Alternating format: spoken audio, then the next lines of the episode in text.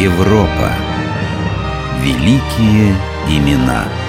Пьер Корнель, отец французской трагедии. Пьер Корнель, французский драматург, поэт, переводчик, основоположник национальной трагедии и французского классицизма. Он родился в провинциальном городе Руане в 1606 году. Его отец хотел, чтобы сын пошел по его стопам и стал адвокатом. В 1624 году Пьер получил юридическое образование, затем 4 года работал в местном парламенте, получил должность прокурора. Но Пьеру не нравилась его должность. Он тайно писал стихи и мечтал о литературной славе. Но кто же в молодости не увлекался поэзией? Все изменил приезд в Руан странствующего театра под руководством Гиома Мандари. Ему Корнель и показал свою первую комедию, написанную в стихотворной форме. О, господин прокурор, если мои актеры нарушили местные законы, то я готов уплатить штраф. Я здесь по другому поводу, месье Мандари. Дело в том, что я сочиняю комедии и хотел бы одну показать вам. Прокурор, который пишет комедии. Да. Посмотрим, что же вы написали. Итак, ваше произведение называется «Милита» или «Подложные письма». Сложные письма, да. Ну, ладно, ладно, оставьте, я посмотрю. О, а когда мне зайти, чтобы узнать ваше мнение о пьесе? Ну, не знаю, хоть завтра, если это вас устроит. Всю ночь Корнель мучился сомнениями, что скажет профессионал о его пьесе. Наконец он решился переступить порог театра и был радостно встречен Мандари. Ну, наконец-то! Я уже извелся, ожидая вашего прихода. Вашу пьесу нужно ставить, и непременно в Париже. Решено. Вы едете с нами. А как же моя работа? Мое прокурорство? Какое там прокурорство? Вы наш автор, и этим все сказано. В 1629 году пьеса «Мелита» Пьера Корнеля была поставлена в Парижском театре. Вслед за ней одна за другой последовали другие комедии «Клитандр» или «Спасенная невинность», «Вдова» или «Преданный предатель», «Галерея суда» или «Подруга-соперница» и другие. Все они находили живой отклик у парижской публики. В чем же был их секрет? В то время во Франции в моде была итальянская комедия масок, полная условностей. И вдруг на сцене Парижа появились произведения молодого драматурга, в которых зрители узнавали приметы быта, окружавшие их в повседневной жизни. Так в пьесе «Галерея суда» был выведен на сцену издатель, который, стоя у Дворца правосудия, предлагал прохожим книги модных сочинителей. А еще была лавочница, которая расхваливала свои шелка и кружева. А вот купец торгует перчатками и лентами. Это была узнаваемая жизнь, полная комических ситуаций. Молодого автора заметил сам кардинал Ришелье и пригласил для беседы. Корнель, простолюдины, видя ваши комедии, гогочут во все горло. Аристократы сдержанно улыбаются – Признаюсь, они позабавили меня. Нам нужна была своя национальная комедия, и вы ее создали. Продолжайте писать в том же духе, и ваш талант будет высоко оценен. Я буду следить за вашим творчеством. Обрадованный успехом своих комедий, окрыленный покровительством могущественного кардинала, фактического правителя Франции, Корнель решил написать трагедию. Своим замыслом он поделился с младшим братом Тома Корнелем, который приехал в Париж и так же, как и Пьер, решил стать драматургом. Знаешь, Тома, я хочу написать трагедию о конфликте между долгом чести и любовью. А действие ее будет происходить в Испании. Как в Испании? У нас же война с испанцами. Ай, ну не следует путать политику с искусством. Ну так слушай. Да, погоди, Пьер. А ты придумал название для своей трагедии? Конечно. Она будет называться «Сид». Сид? Трагедия «Сид» была поставлена в Париже в январе 1637 года в театре Маре. Зал просто взорвался аплодисментами. Общее настроение выразил популярный в первой половине 17 века писатель Жан-Луи Гёс де Бальзак. Он писал «Сид очаровал весь Париж. Он так прекрасен, что завоевал любовь самых сдержанных дам, чьи страсти вспыхивали прямо тут, в зрительном зале. У наших дверей теснились такие толпы, а наш театр оказался так мал, что все уголки зала, даже те, где прежде пристраивались пажи, теперь считались самыми почетными местами для знатных зрителей, а сцену заполнили кавалеры разных орденов. Но далеко не все разделяли восторги по поводу Сида. Влиятельный критик Жорж Скюдери писал – Разбирая эту пьесу о Сите, я в два счета могу любому доказать, что ее содержание гроша ломаного не стоит, что оно противоречит основным правилам драматической поэзии, что в ее развитии нет логики, что она содержит много плохих стихов, что все имеющиеся в ней прекрасные стихи заимствованы. Словом, все это полная ерунда. Критику спокойно и логично возразил Гёс Бальзак. Вызвать восхищение целого королевства – это нечто большее, чем написать правильную пьесу.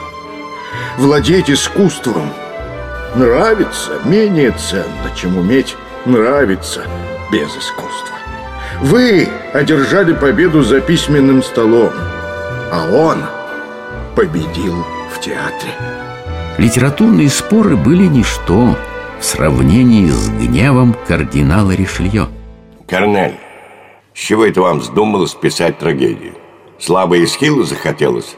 Не спори, весь Париж, да что там, вся Франция только и расточает вам комплименты. О, спасибо, ваше преосвященство. Я вызвал вас сюда не для того, чтобы хвалить. То, что вы сделали, ужасно. Ваша пьеса граничит с преступлением, во-первых. Как вам известно, поединки у нас запрещены под страхом смертной казни. А у вас, дворяне, на сцене сражаются друг с другом. Марк что, королевский указ не писан? Да, но у меня дерутся на поединке не французы, а испанцы. Еще того хуже.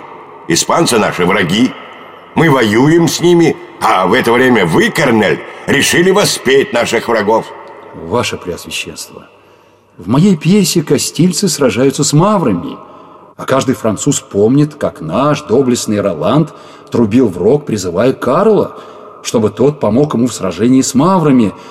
У нас с испанцами общий враг. Корнель, вам лучше помолчать. Вы будете вознаграждены за свою талантливую пьесу и одновременно будете наказаны за свою недальновидность. Подумайте об этом и больше не допускайте подобных промахов. Вскоре после этого разговора Корнелю было даровано дворянство. Вместе с тем французская академия осудила своим решением пьесу «Сид», так как в ней Корнель с безразличием одинаково воспел как злые, так и добрые души. И кроме того... Сюжет для Сида избран неудачно, развязка его ошибочна, пьеса перегружена лишними эпизодами – во многих местах страдает нарушением приличий и законов театра и изобилует языковыми неправильностями. Уязвленный несправедливой критикой Пьер Корнель вернулся в родной Руан. Там на досуге он размышлял о том, что произошло с его пьесой в Париже. Помня о предупреждении Ришелье, Пьер изменил тему своего творчества. Теперь это был Древний Рим.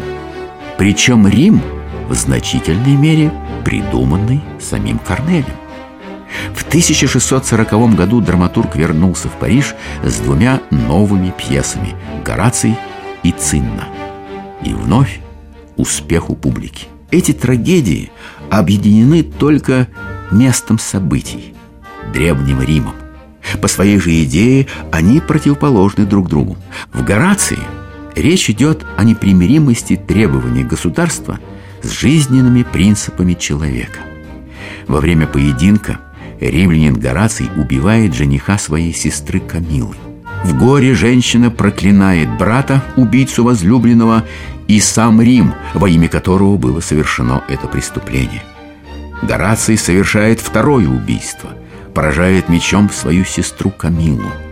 Суд оправдывает Горация, ведь он совершил двойное убийство во имя Рима. В Цинне же все наоборот. Трое заговорщиков – Эмилия, Цинна и Максим – ради личных целей совершают неудачное покушение на императора. Но Цезарь Август, проявив лучшие человеческие чувства, прощает государственных преступников. Гораций и Цинна были последними пьесами Корнеля, которые публика приняла тепло. Потом зрители к нему охладели. Интрига стала казаться им слишком сложной и неинтересной. Ему, которого еще недавно прославляли, припомнили провинциальное происхождение, неумение вести светскую беседу, грубые манеры. Знаете, увидев Корнеля впервые, я принял его за руанского торговца. Ну, внешность его отнюдь не свидетельствовала о его уме, а беседа его была столь тяжеловесной, что если она чуть затягивалась, то становилась просто не в моготу. Да, да, да. Это еще что? Я слышал, как он читает свои стихи. Он комкал окончание слов, словно во рту у него каша. Он разговаривал на грубом нормандском наречии, которое трудно понимать истинным парижанам. Он говорил, что ему плевать на аплодисменты публики. И ему все равно, чем зарабатывать на жизнь. Хоть торговлей с котом, представляете? И словно отвечая своим клеветникам, Пьер Корнель писал. Нет, не интригами опутывая всех, не грязным подкупом я создал свой успех. Я не искал льстецов налево и направо, Чтоб всюду и везде моя гремела слава.